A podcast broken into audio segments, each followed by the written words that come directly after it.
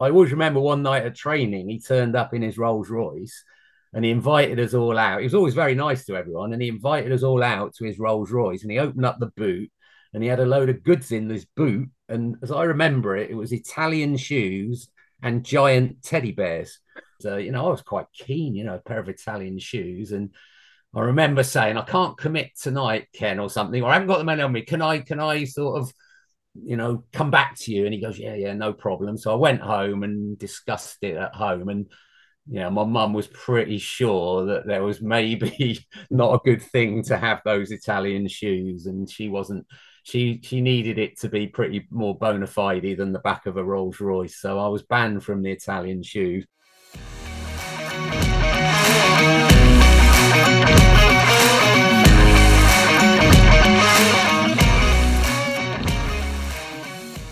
Welcome to the latest episode of Wearing the Red and Green. In this week's show, I speak to our former goalkeeper, John Palmer. John was between the posts at Stag Meadow for the 1978 79 season. That was the season before the great Kevin Mitchell. John's time at Windsor was only ever going to be for one season, as he then headed off to university. But what a season it was! A League Cup final, an FA Vase run, an FA Cup run, and off the pitch, a season literally full of great stories. We discuss what life was like under manager Brian Caterer, from letting the previous goalkeeper leave to contract negotiations, FA Cup final tickets, and movie stardom. We literally cover it all. Oh, and also Italian shoes on sale in the back of the chairman's Rolls Royce, and throwing up in training. I hope you enjoy the episode.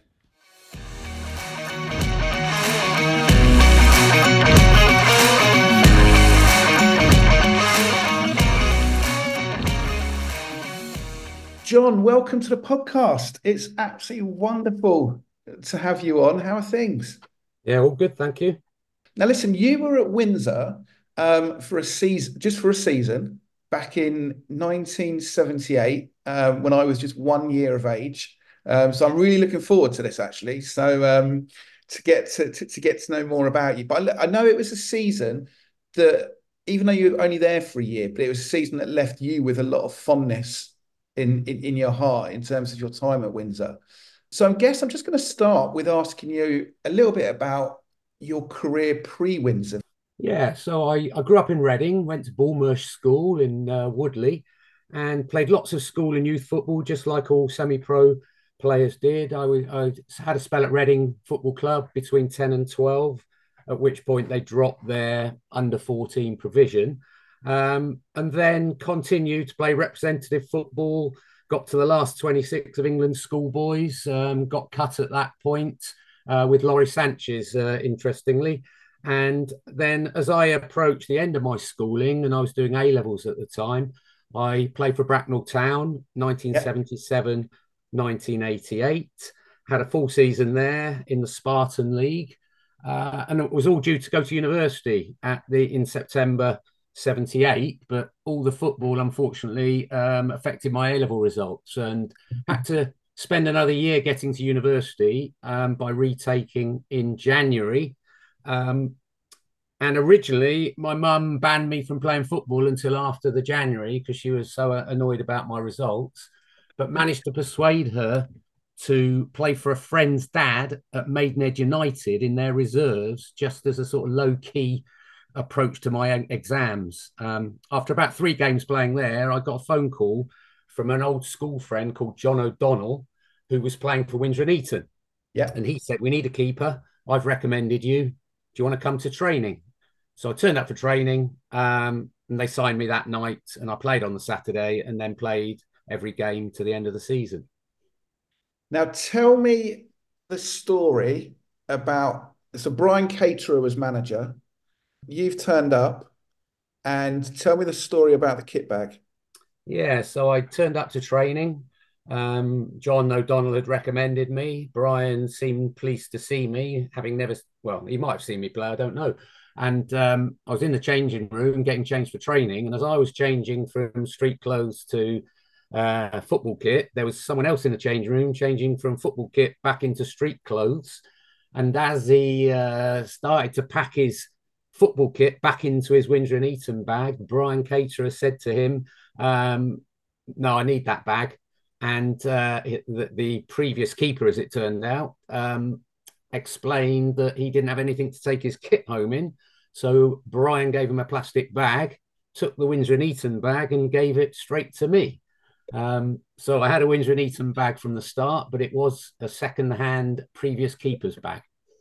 Did you give that keeper a little handshake as he uh, as he walked? Uh, I uh, kept very quiet in the corner. I was 18 years old and a bit embarrassed. and how did that first training session go? Enjoyable, and I know what you're going to, what you're alluding to. Um, and I don't think it was the very first training session. So first training session went fine uh, players uh, welcome me. I suspect the previous keeper had not covered himself in glory because um, it was only a few games into the season and they were already changing. Um, so they were pleased to see me on the basis I was probably better than what they'd had before, is sort of the impression I got.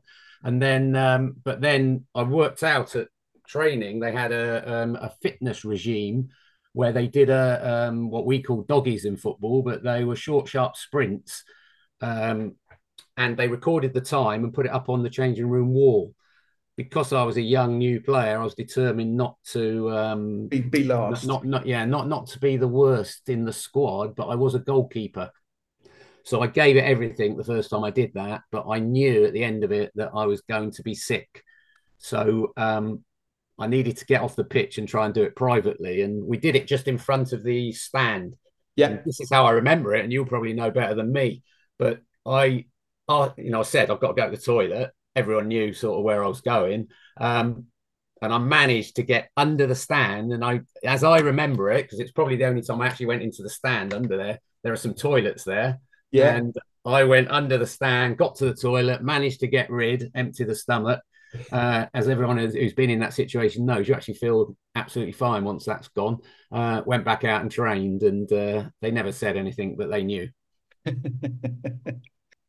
Now, listen, that season, um, you know, was pretty successful on the pitch. To be fair, in terms of you know, there's there's some good runs in the in the Vase. Yeah, we got to the last thirty-two. Um, I think we lost to the favourites Almondsbury. Um, I think we had an FA Cup run as well that year in terms of yeah. winning a couple of games. But yeah. what were some of your, your memories of, of that season? Yeah, I mean, what I what I realised was, firstly, I mean, the Bracknell town wasn't too bad, it, and they had some good players, quite a few ex uh, Windsor players actually in that side, people like Steve McClurg. Um, and we, so I had a baptism in the Spartan League and been playing all around London, and I came to Windsor. Um, and I knew it was a one season thing for me because I was set to go to university, provided I did okay in January. And um, yeah, that was what it was for me. It was just a one season opportunity to play another year of semi pro. And what I realised pretty quickly was we were actually a decent side, and it was clearly uh, the start of a good run yeah. um, because of the potential in the squad. Um, and just, just, at that point, like um, like some of the players at that time, you know, for our listeners, I mean, it was your, yeah. Kevin Hills were there, your John Mitchells, yeah, John John Mitchell, um, Gary Churchouse, Phil Duff, John Richardson, um, uh, Alan Few, Roger Harris. Yeah. Um, lots of really good. Oh, Lance Cadogan, of course, and Ian Elaine. Um, some really, really quite good players who stayed for a few years. I know now, looking back, um, and were the core of the side over the next few years. And you know, we came. I think we came third or fourth that year in the league. We got to the, the final. We got to the third qualifying round against Sutton, lost narrowly 1 0. And um, yeah, we got to the last 32 of the Vase. And although Almondsbury had done quite well in the Vase the previous year, we were actually a better side and a better club mm. and totally dominated them on that day. And they went all the way to the final. So that was a little bit of an opportunity missed. Um, so yeah, lots of lots of sort of, and you know, obviously I went away and saw what happened in the years following, and um, you know, it was the start, I think, of a really good run. You mentioned the cup final, Alton yeah. Town, which was a side that contained Jeff Chappell, who, of course, eventually ended up managing Windsor. We were, I just read, because the pandemic, you know, the reason I'm sort of here now really is the pandemic led to us all going up in our loft and I found all sorts of Windsor and Eton programs and memorabilia and so on. Mm. Um, and I, in preparation for this, I just read the, uh, I've just read this morning actually the report of that final. And literally, it said something to the effect of uh, Windsor's keeper John Palmer had no saves to make, and the man of the match was the opposition keeper. Um, and we lost 2 1. We were 1 0 up after 85 minutes. Uh, equaliser 88 minutes and lost in extra time. And Jeff Chappell scored the winning goal. Um, it was just, uh, yeah, cup final. It was, it was, they rotated round where they played the cup finals and it happened to be at Stag, Med- Stag Meadow that year. So home ground, home cup final. We were the favourites. Uh, and frankly, on the day, blew it. What were some of your other memories?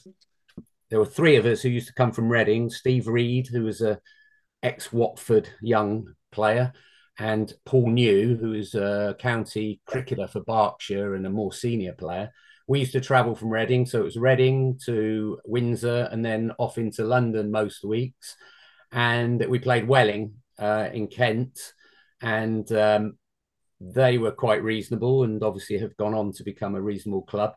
And they had a lad up front who scored pretty much a goal a game in his full career, including something like 350 goals in 300 games for Welling, and went on to play for a, a, a number of pro sides. And made he, he, was a big star at Maidstone as well.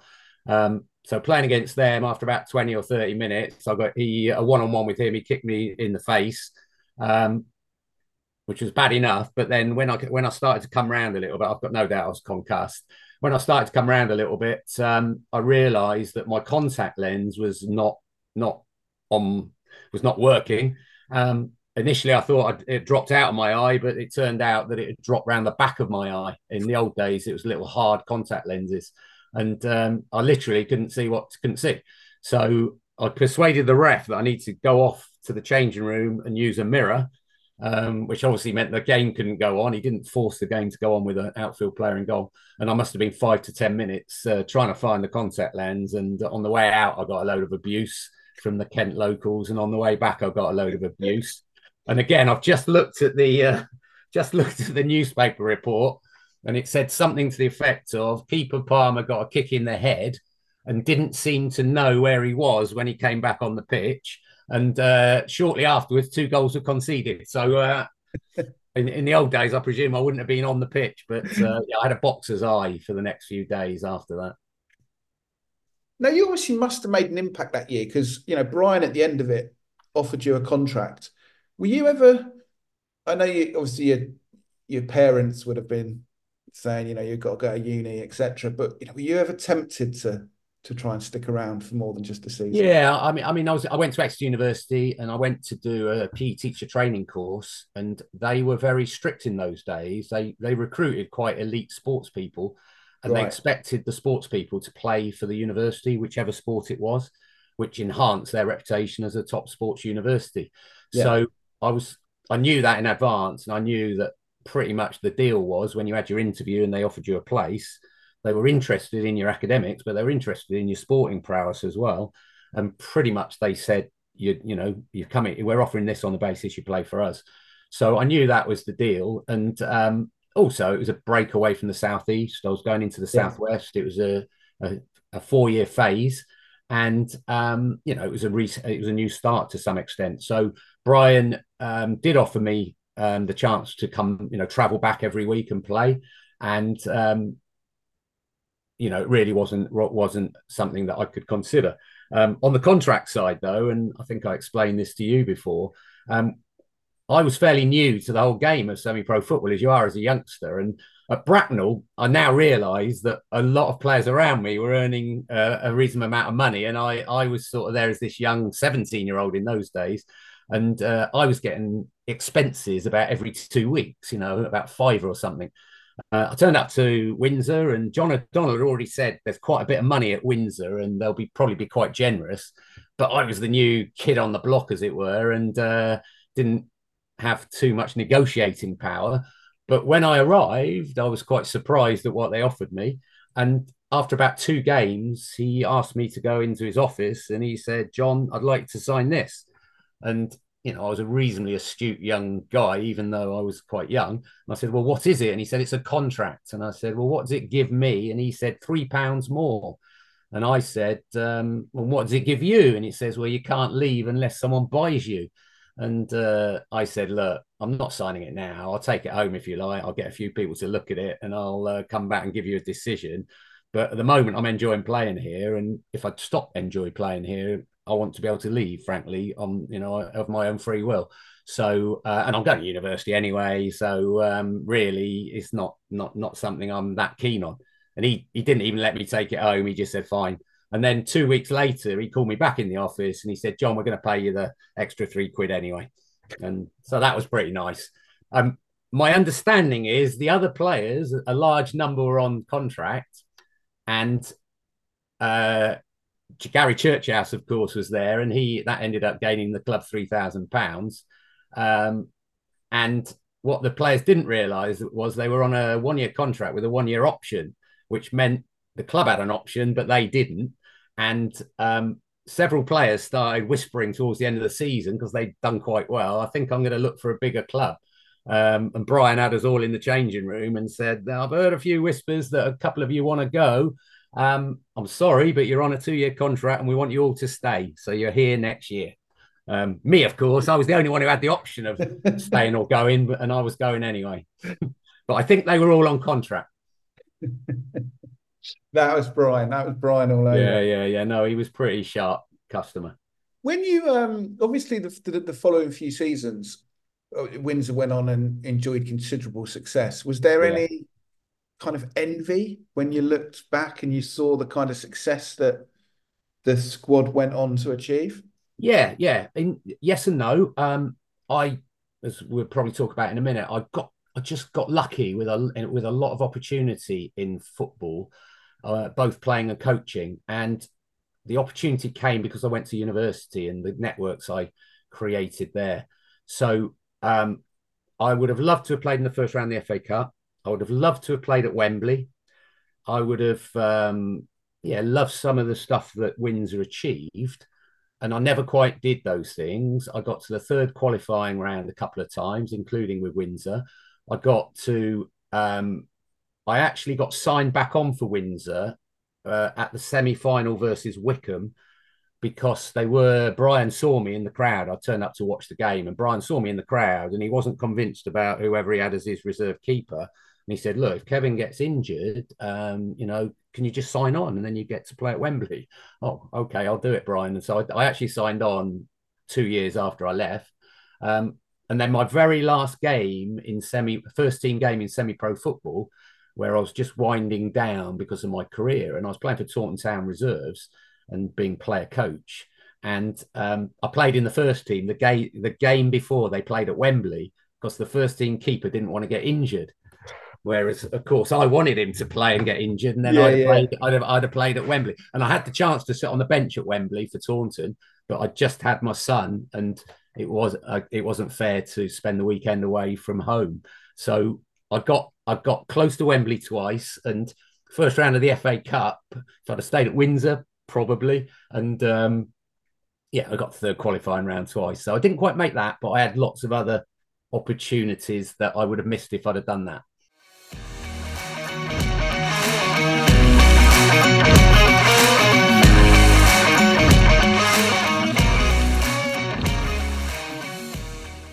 And what did football? So, what did football consist of? You obviously mentioned Taunton reserves there, but like, what did football consist of post Windsor?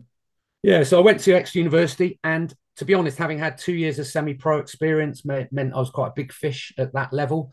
And um, I got straight into the university side. I got straight into England and British universities in year one. And the standard of that was great. Uh, the best football teams I played in actually were British universities. Mm. Every single player had been with clubs or was playing in the, in the conference or um, went on and played pro. Um, and that you know that was great. And we had we had you know one of your questions is about a coach later on. We had the guy that ran that was a guy that had um, discovered Steve Heighway actually at Skelmersdale, and he managed Altrincham and Bangor City.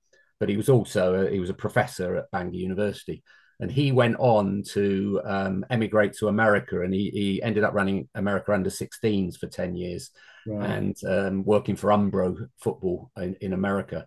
And he was an A licensed coach, and he he was the best coach I've ever worked with, and he liked me and um, trusted me and p- always picked me and um, gave me lots of opportunity. So um, yeah, so I played four years of university football, including for the national team. Played about 50 games for the national team over those four years. And then when I finished, I got a job in Taunton in Somerset um, and played Western League football until I was in my mid 30s, but also had a spell in America coaching, uh, 18 month spell when I in my mid 20s. So uh, played for the likes of Barnstaple, Taunton, Tiverton, Chard. That's probably it. Um, yeah, from from leaving university to mid thirties.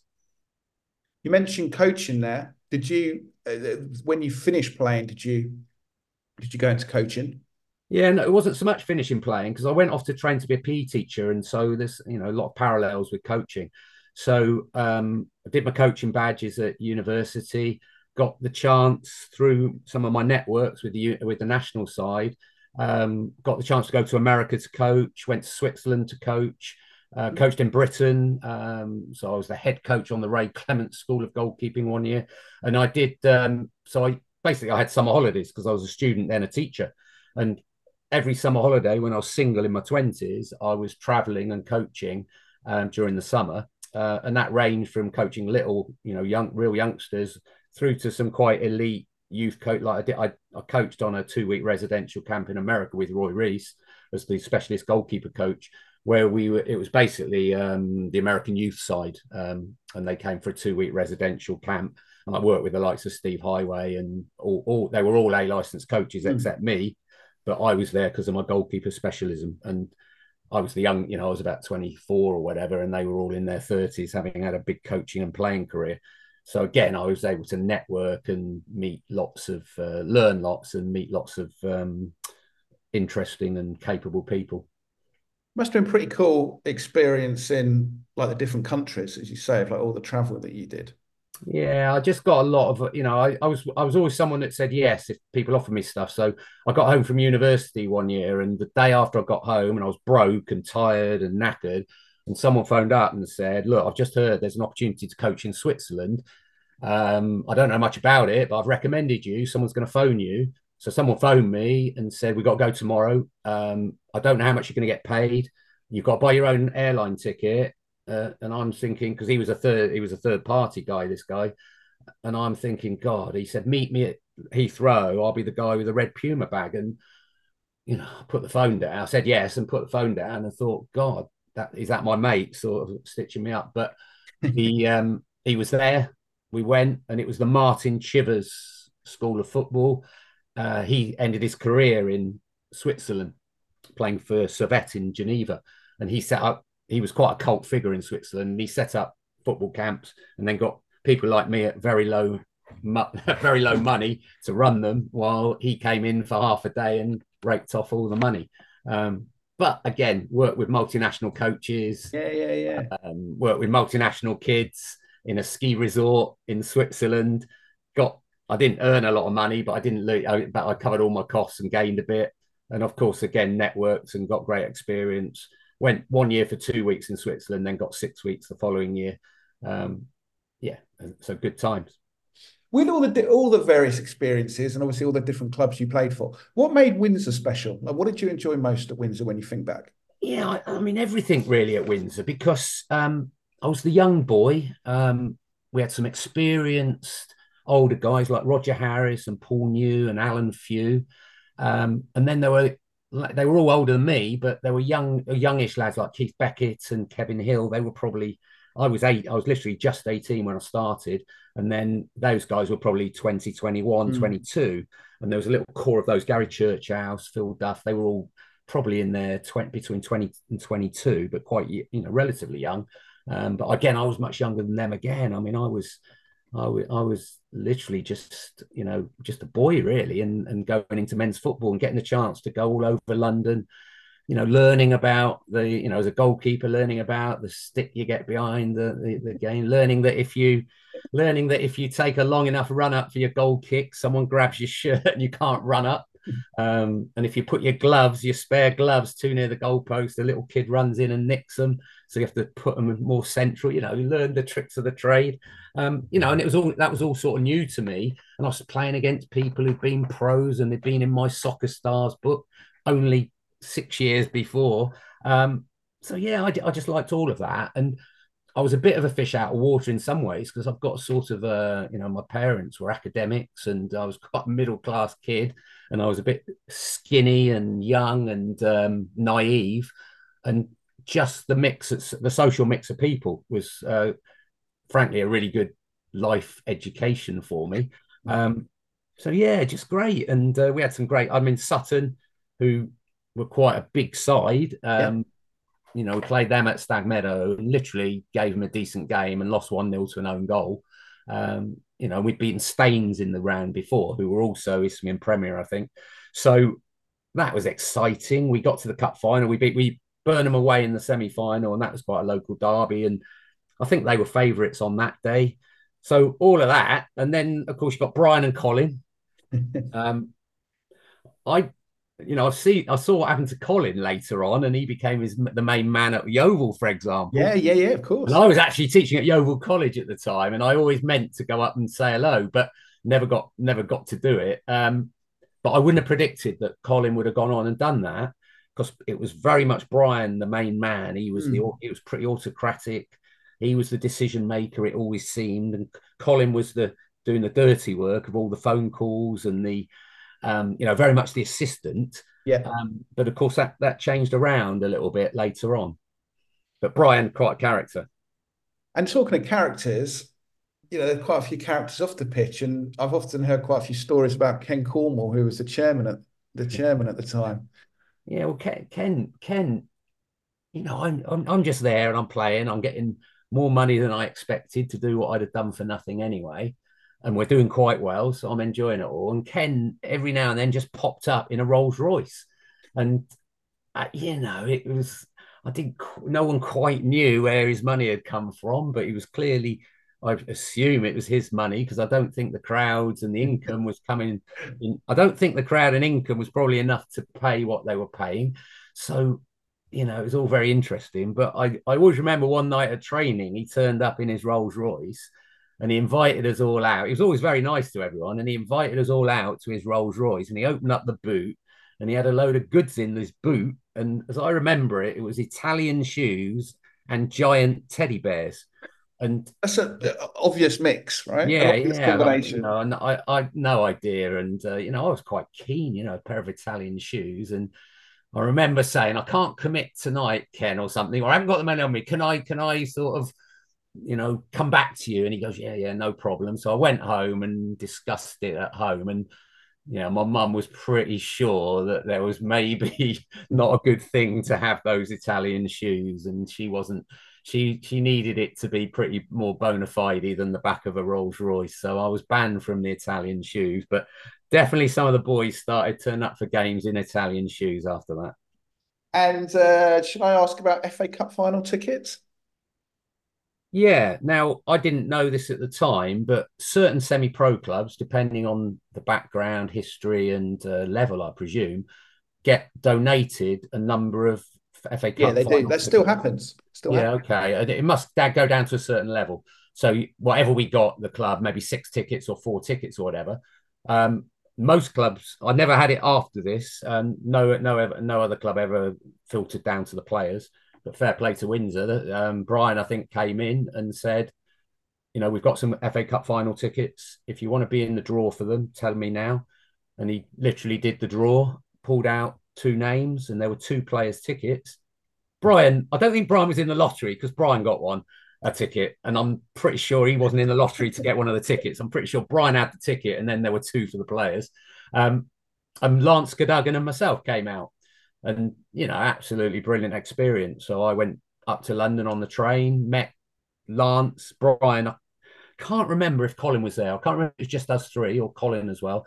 And we met in a hotel bar just outside the stadium, and uh, Brian seemed to know someone there, and I don't know. He always seemed to know someone. And then uh, we watched the game, but we we had tickets in the uh, Man United end, and Brian had a pretty Cockney stroke London based accent.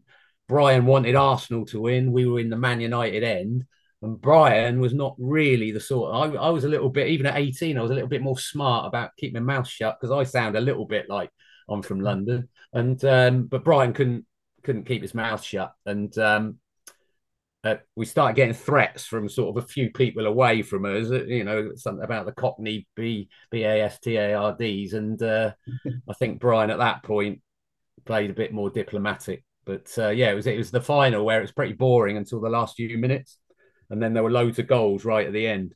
Right, right, right. So Man United were, t- I think Man United were two 0 down, got back to two all, and then it was. But then, just as they were celebrating the equaliser, Alan Sunderland got the winner in about the ninety second minute and they were still celebrating. And someone then just said, "Look, we just lost the game, boys." And uh, Brian was Brian was uh, happy, but inwardly happy at that point. now, another thing that season, honestly, it seemed like everything happened during your season at Windsor, um, which I posted on social media about uh, recently, was the film Yesterday's Hero, which starred Ian McShane. Now, that film was about um, kind of a George Best type character that had, you know, um, uh, had his issues of alcohol and dropped down all the levels and what have you. Um, and I think you can you can still find the film; it's it's available. But the the the, the film was filmed at Stag Meadow, and the Windsor side were basically a bunch of extras in it. Yeah, I mean the way that happened, it was absolutely perfect for me. It was in February or March of '79.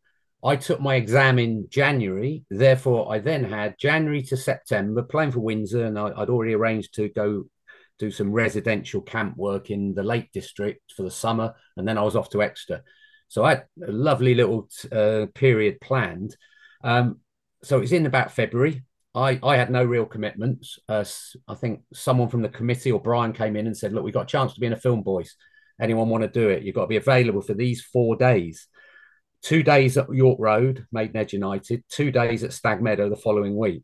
And of course, most of the guys were, were committed work wise yeah. and couldn't actually do it.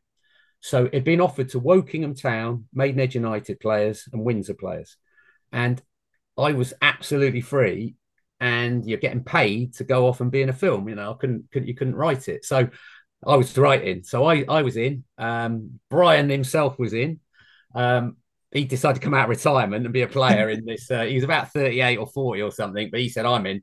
Um, but most of the players couldn't actually do it. So, in fact, as I remember it, there was a guy called Jeff Banks who was on the periphery of the side my year. He played a lot in the reserves and he was on the bench quite a lot, probably played 10, 15 games maybe, but he was in.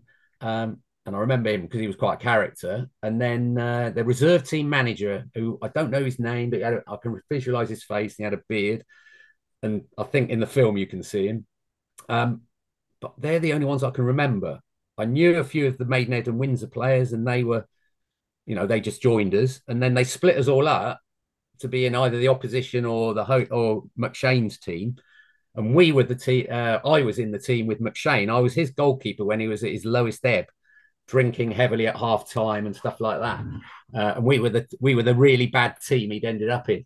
Um, and it was fascinating, you know, just seeing the film world. We turned up at York Road about six in the morning, given brand new kit, brand new boots, told a little bit about what we had to do. Um, we were told that the, the film started in the 72nd minute on a really miserable, cold, wet day. And we had brand new kit on. So we were told to just go out and make it look like we'd been playing for 72 minutes. So we had to dive around in the mud and everything. Um, the pitch wasn't wet enough for the script and they got the local fire brigade to come down. They put 50,000 gallons of water on Maidenhead United's pitch. So God knows how much they were paid. Their game was off on the Saturday after. Um, so I don't know how much they were paid to do it, but I don't know if it, it probably maybe didn't make up for that. Um, so it was actually waterlogged in the film. You can see it waterlogged, but it actually wasn't waterlogged naturally. It was waterlogged because of the fire brigade. Did two days filming at York Road and then um, two days filming at Stag Meadow. There were a few quite famous people in it. of the day: Adam Faith, Suzanne Somers, Paul Nicholas. Um, Frank McLintock was the football advisor, the ex-Arsenal captain. And Ian McShane, his dad played for Man United, and he he was about in his mid thirties, and he had a little bit of football in him. He played a bit of football, so he and he was actually a really nice bloke.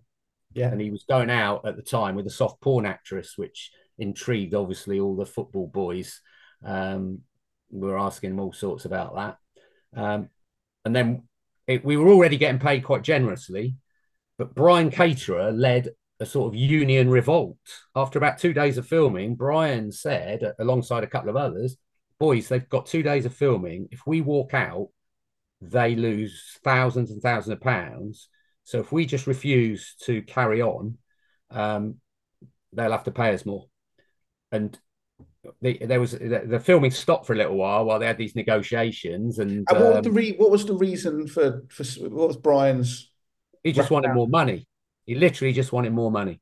It was freezing cold and wet, and whenever the, you know, it took ages and ages to film every take. And in between takes, we were literally out in the cold and wet. Ian McShane, as soon as they stopped one take, a couple of girls ran on with a long fur coat, um, top to bottom fur coat, and an umbrella. And McShane had a fur coat and an umbrella over him. We were just shivering on the pitch. Um, but the guy, uh, there are really strict rules about how much you're allowed to pay extras because you're not in uh, whatever it's called, the uh, RADA. You know, you're not in whatever it's called. The, you know, you're not a trained actor, so you're only allowed to earn so much. But then they found in the small print, they found a clause if the conditions are particularly dangerous or um, poor, they can actually pay you more. So Brian, I, I ended up earning the equivalent of something like a thousand pounds paid in cash for four days' work as an 18 year old just about to go to university. So I was uh, I was cringing when they were saying we're not happy with how much we're being paid because I was quite happy. Um, and he said, "Are you all in?" You know, I think I could almost visualize Brian in the York Road changing rooms. Right, boys, we've got to be all in together. Are you all in? You know, who am I to say to my manager at Windsor and Brian um, as an 18 year old lad? No, no, I, am okay with what we're getting paid. So uh, yeah. So anyway, we we ended up getting paid a massive wad of cash at the end of the second of the fourth day. So yeah, good, good. I mean, unbelievable experience. Four days filming. I'm in the film for about 20 seconds. Uh, well, and as I say, that film is still you can still find it. I think you can find it on YouTube, and you can see Stag Meadow quite clearly. Um, yeah, it looked a bit of a mess. It was in the middle of winter can't remember any green green on Stag Meadow for much of my time there, and certainly not when the film was uh, film was filmed. But there's a little bit with the stand, and um, they're scouting McShane to go get an opportunity to go back into the higher levels. Yeah, yeah. they're, they're in they're in the you can see the Stag Meadow stand in that little clip of the film. Anyone interested? It's about the first six or eight minutes of the film. Film's not that good, even though it was quite high budget. Um, but you don't have to watch more than the first six to eight minutes to get the Windsor and Eton bit. Yeah, yeah. Although I haven't seen the film, you do, to be fair, you do get um, there's a lot of uh, footage taken around the town as well. So it is actually oh, okay. cool seeing Windsor High Street and oh, okay. And, we and the coach well. bit we spent there was a whole section where we drove around the Berkshire countryside in a coach doing, um, you know, coming back from the match footage. And there was loads of stuff that didn't get filmed uh, in there. There was one bit, everyone was drinking on the coach, in McShane more than most. And um, because they were drinking so much, they had to have a, a stop to go to the toilet. So they stopped on the side of the road and they all lined up, the whole, all of us lined up in a row. And the idea was to have a team photo of everyone, you know, uh, relieving themselves and that was going to get put on the changing room, and that was going to be a little bit in the film. And we all had fairy liquid bottles with uh, water in it, so that, so you had to hold that as if you were going to the toilet. And the you know, and the film obviously didn't show them fairy liquid bottles, so it was a whole line of these uh, uh, fountainous fairy liquid bottles and all that didn't make the film but we you know spent ages filming it and it never never got in there and then but there is there is a clip of us getting off the coach and I'm, I'm actually in that clip. I'm the first person off the coach when we got back to Stag Meadow. Although I, I don't even know if that was filmed at Stag Meadow because it was in the dark and it was just getting off a coach. Are you are you disappointed that a Hollywood career didn't beckon for you? yeah, no, I, I, was absolutely happy that that was my opportunity, uh, one off and only opportunity.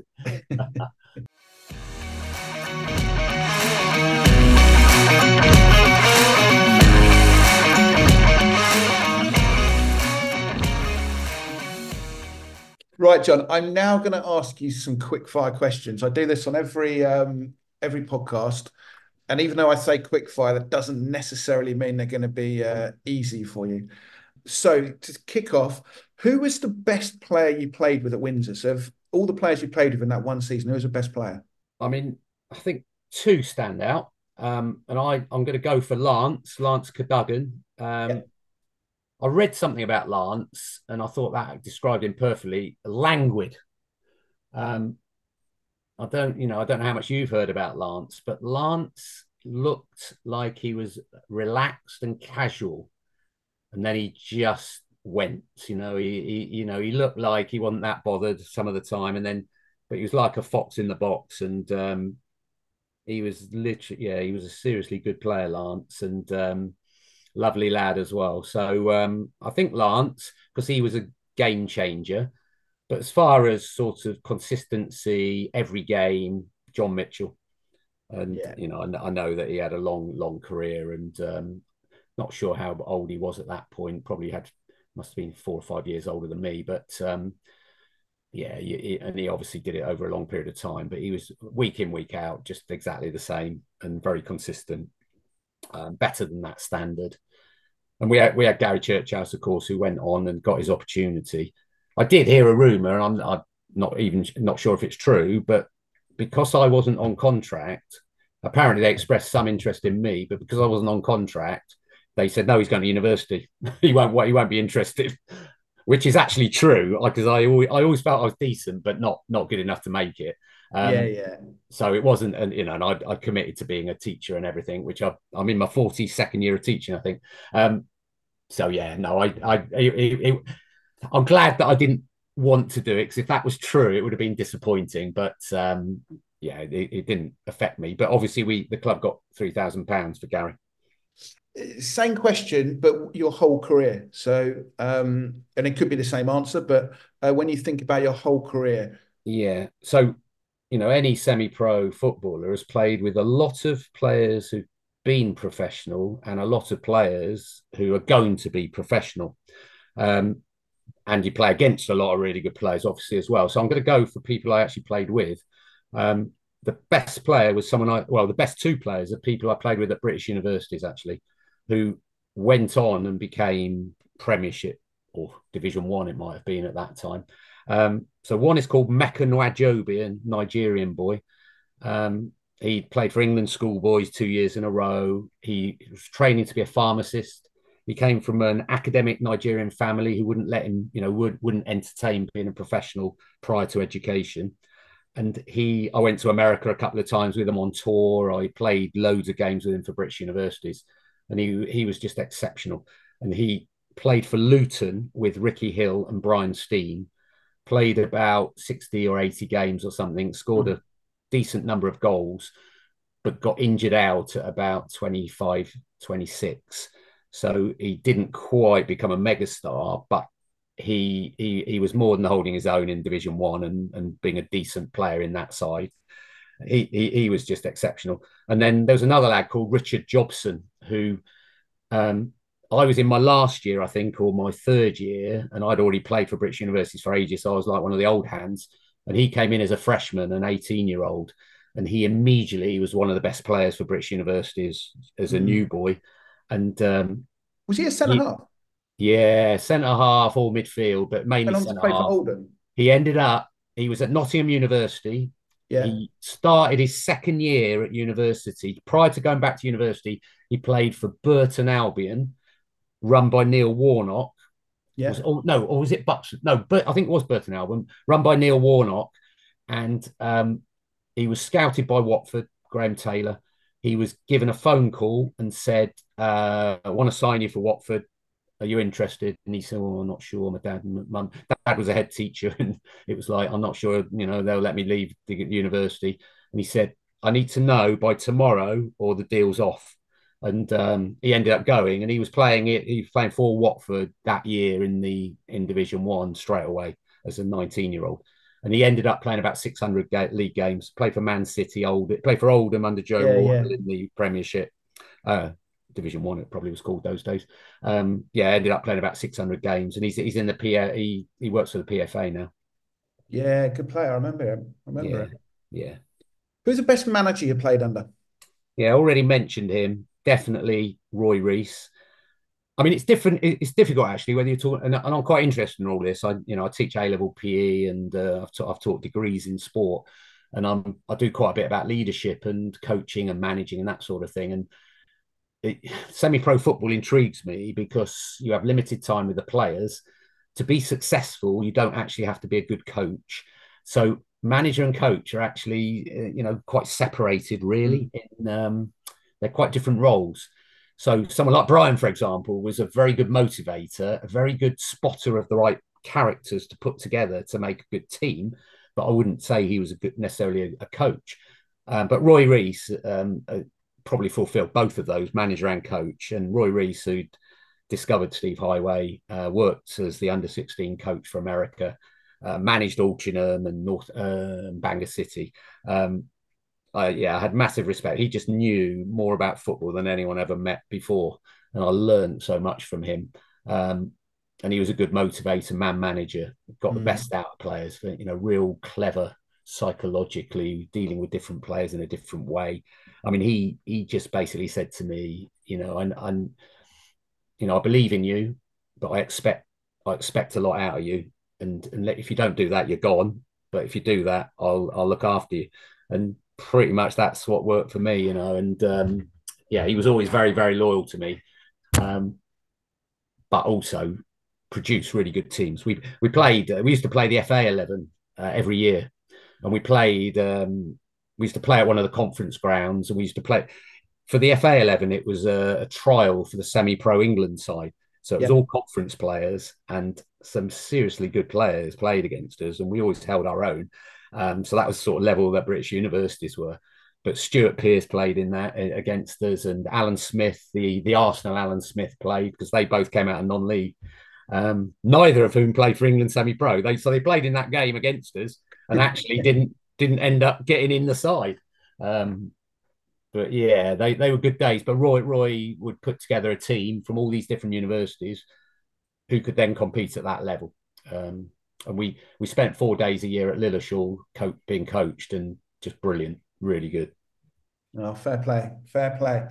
Okay, final two questions, and I'm going to flip these round because it doesn't feel right to end on this question. yeah, yeah, all right. As a goalkeeper, what was your biggest howler? Well, I, I, you know, all keepers have howlers. I was I was pretty lucky in that I didn't have too many howlers that mattered too much in two big games. But I did have one bad game. You know, as I remember it, I did pretty well at Windsor, as I remember it. But I had one howler game, and that was against Aylesbury in the Berks and Bucks Cup.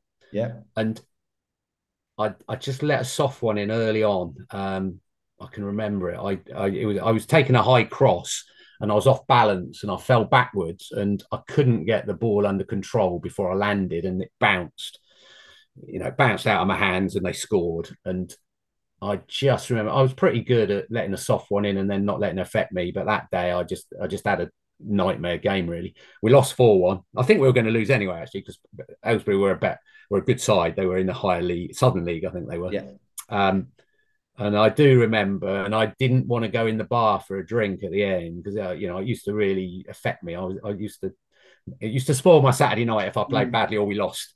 I was quite a winner really, and um, I remember Brian coming in because I was the only I was stuck, I was in the change room on my own, just getting changed, thinking I'll, t- I'll get changed real slow and then I'll slide out and go home.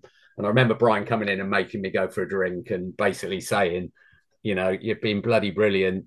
One bad game doesn't make you a bad keeper. So get, you know, and he did the right thing really and um, forced me in for a drink and uh, told me to forget about it. But uh, yeah, I, I, I, haven't forgotten about it even today. I'm annoyed today but it's always a challenge, isn't it? As a goalkeeper, right? Because you know, as you say, everybody naturally will make mistakes. It's just as a goalkeeper, unfortunately, those mistakes will inevitably lead to No, absolutely. And um, goalkeepers make less mistake than outfield players as a general rule. Um, but of course, uh, they, they can be costly. And, you know, I was really lucky in that I was, you know, generally had very good experiences and I was getting pats on the back far more than I, I was doing the bad stuff. But, um, but you can't you can't have a whole career without making some poor exactly. errors and um, and some of those cost goals and sometimes you have a you get away with murder. You know, sometimes you make a terrible error and nothing comes of it, and everyone forgets it very quickly. And other times it's less it's less of a bad error, but ends up in a goal, and people remember it for a long time. But uh, but that's what you take on if you become a goalkeeper, because you can also be the glory boy. Well, so, and on the glory, on the glory. So let's end with this one. Your best save they're tricky. Best saves are tricky because they're done in training mainly. The best saves are normally done in training, or they're done at a level where it didn't matter, or they're done in a game where you lose, so they didn't matter. Yeah, so, yeah. You know, it's I always used to, I used to hate it when you made a great save, gave a corner away, and then they score from the corner because it almost yeah. means it was irrelevant making the save. Mm. So goalkeepers have a slight a strange psychology. You know, when a penalty is given against your team, there's a little bit of you that thinks, right, this is my chance for glory. Yeah, yeah, yeah. And, yeah, yeah. Uh, you didn't like having the penalty against you, but you know, I, I, was always reasonably good at saving penalties, so I got a good, pretty good ratio. So if a penalty was against me, for me, it was like an opportunity because yeah, I'm expected to let it in, but there's a chance I'll save it. So um, yeah, it's a strange, strange psychology being a keeper. But um, I, I'm trying to think of saves in the uh, for for Windsor. I was trying to think about this, and I was looking through some of the press reports and stuff, and I found some quite nice uh, comments. But um, the two that I remember, I'd only been there a few games, and we played Staines with, away. Yep. Drew nil nil, uh, and they were Isthmian Premier. We beat them in the replay, but um, it was nil nil. It was a big game. We were expected really to lose. We weren't, weren't the favourites. And I had a good game generally, but I had one save I remember where people after the game for me, I was quite athletic and agile, and I I didn't always. True goalkeepers quite often will say the ones that the crowd think are great saves are not mm. the great saves. The great saves actually are sometimes low down, don't look as good. Sometimes with your feet. Yeah. Um, the flying saves and the agile saves are not necessarily the great saves in, in a goalkeeper's mind.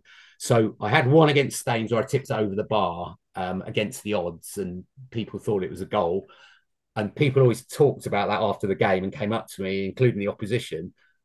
But I, you know, for me, it was a it was a save I was ex- I, I would expect to make, and if I hadn't yeah, made yeah, it, yeah, I would see it as an error. Yeah. But that wasn't how it was perceived, so that was sort of a great save. And then I had another one similarly against Uxbridge, and that was fairly early on. We, I think we drew nil nil in that game as well, so it was a clean sheet. And I remember a couple of the players' dads who obviously were getting to know me as um as a young keeper who looked like is he going to be the one that's going to stay for a while because we've had to get rid of the other guy. So you, you know you, they're not sure about you for a few games are they? So um, i remember a couple of the dads coming up and saying what a world class save it was. And again i i it was a save i expected to make personally but they perceived it as a great save. So i suppose those early saves cement your start to cement your reputation as someone yeah, who yeah, might totally. be the keeper for the rest of the season rather than, oh my God, we've got to look for a new keeper again. You know, whenever you go to a new club as a keeper, you know, you're either in and they want you or you're out. Um, because there's no real fine line. They can't, they won't, they can't stick with you as an okay. They have to, yeah. you either have to be in or out, really. And uh, you know, I was always lucky like that. I generally went into clubs and did well early on, but uh, but those saves like that early on help you. Totally. Listen, John, thank you so much. I've, I've honestly, I've really enjoyed the conversation. It's great to, um, it's great to obviously hear your stories and tales, and you know, just remember some of the stuff back from that period in the, you know, the late seventies and stuff. Um, you know, that's what this, you know, the podcast's all about, trying to keep all those memories alive. So honestly, thank you. No problem. Thank you very much. It was lovely to go up in the loft and relive some of that good times. Brilliant. And listen to all of you that have downloaded once again, thank you. And we look forward to bringing you another guest in a, in a few weeks' time.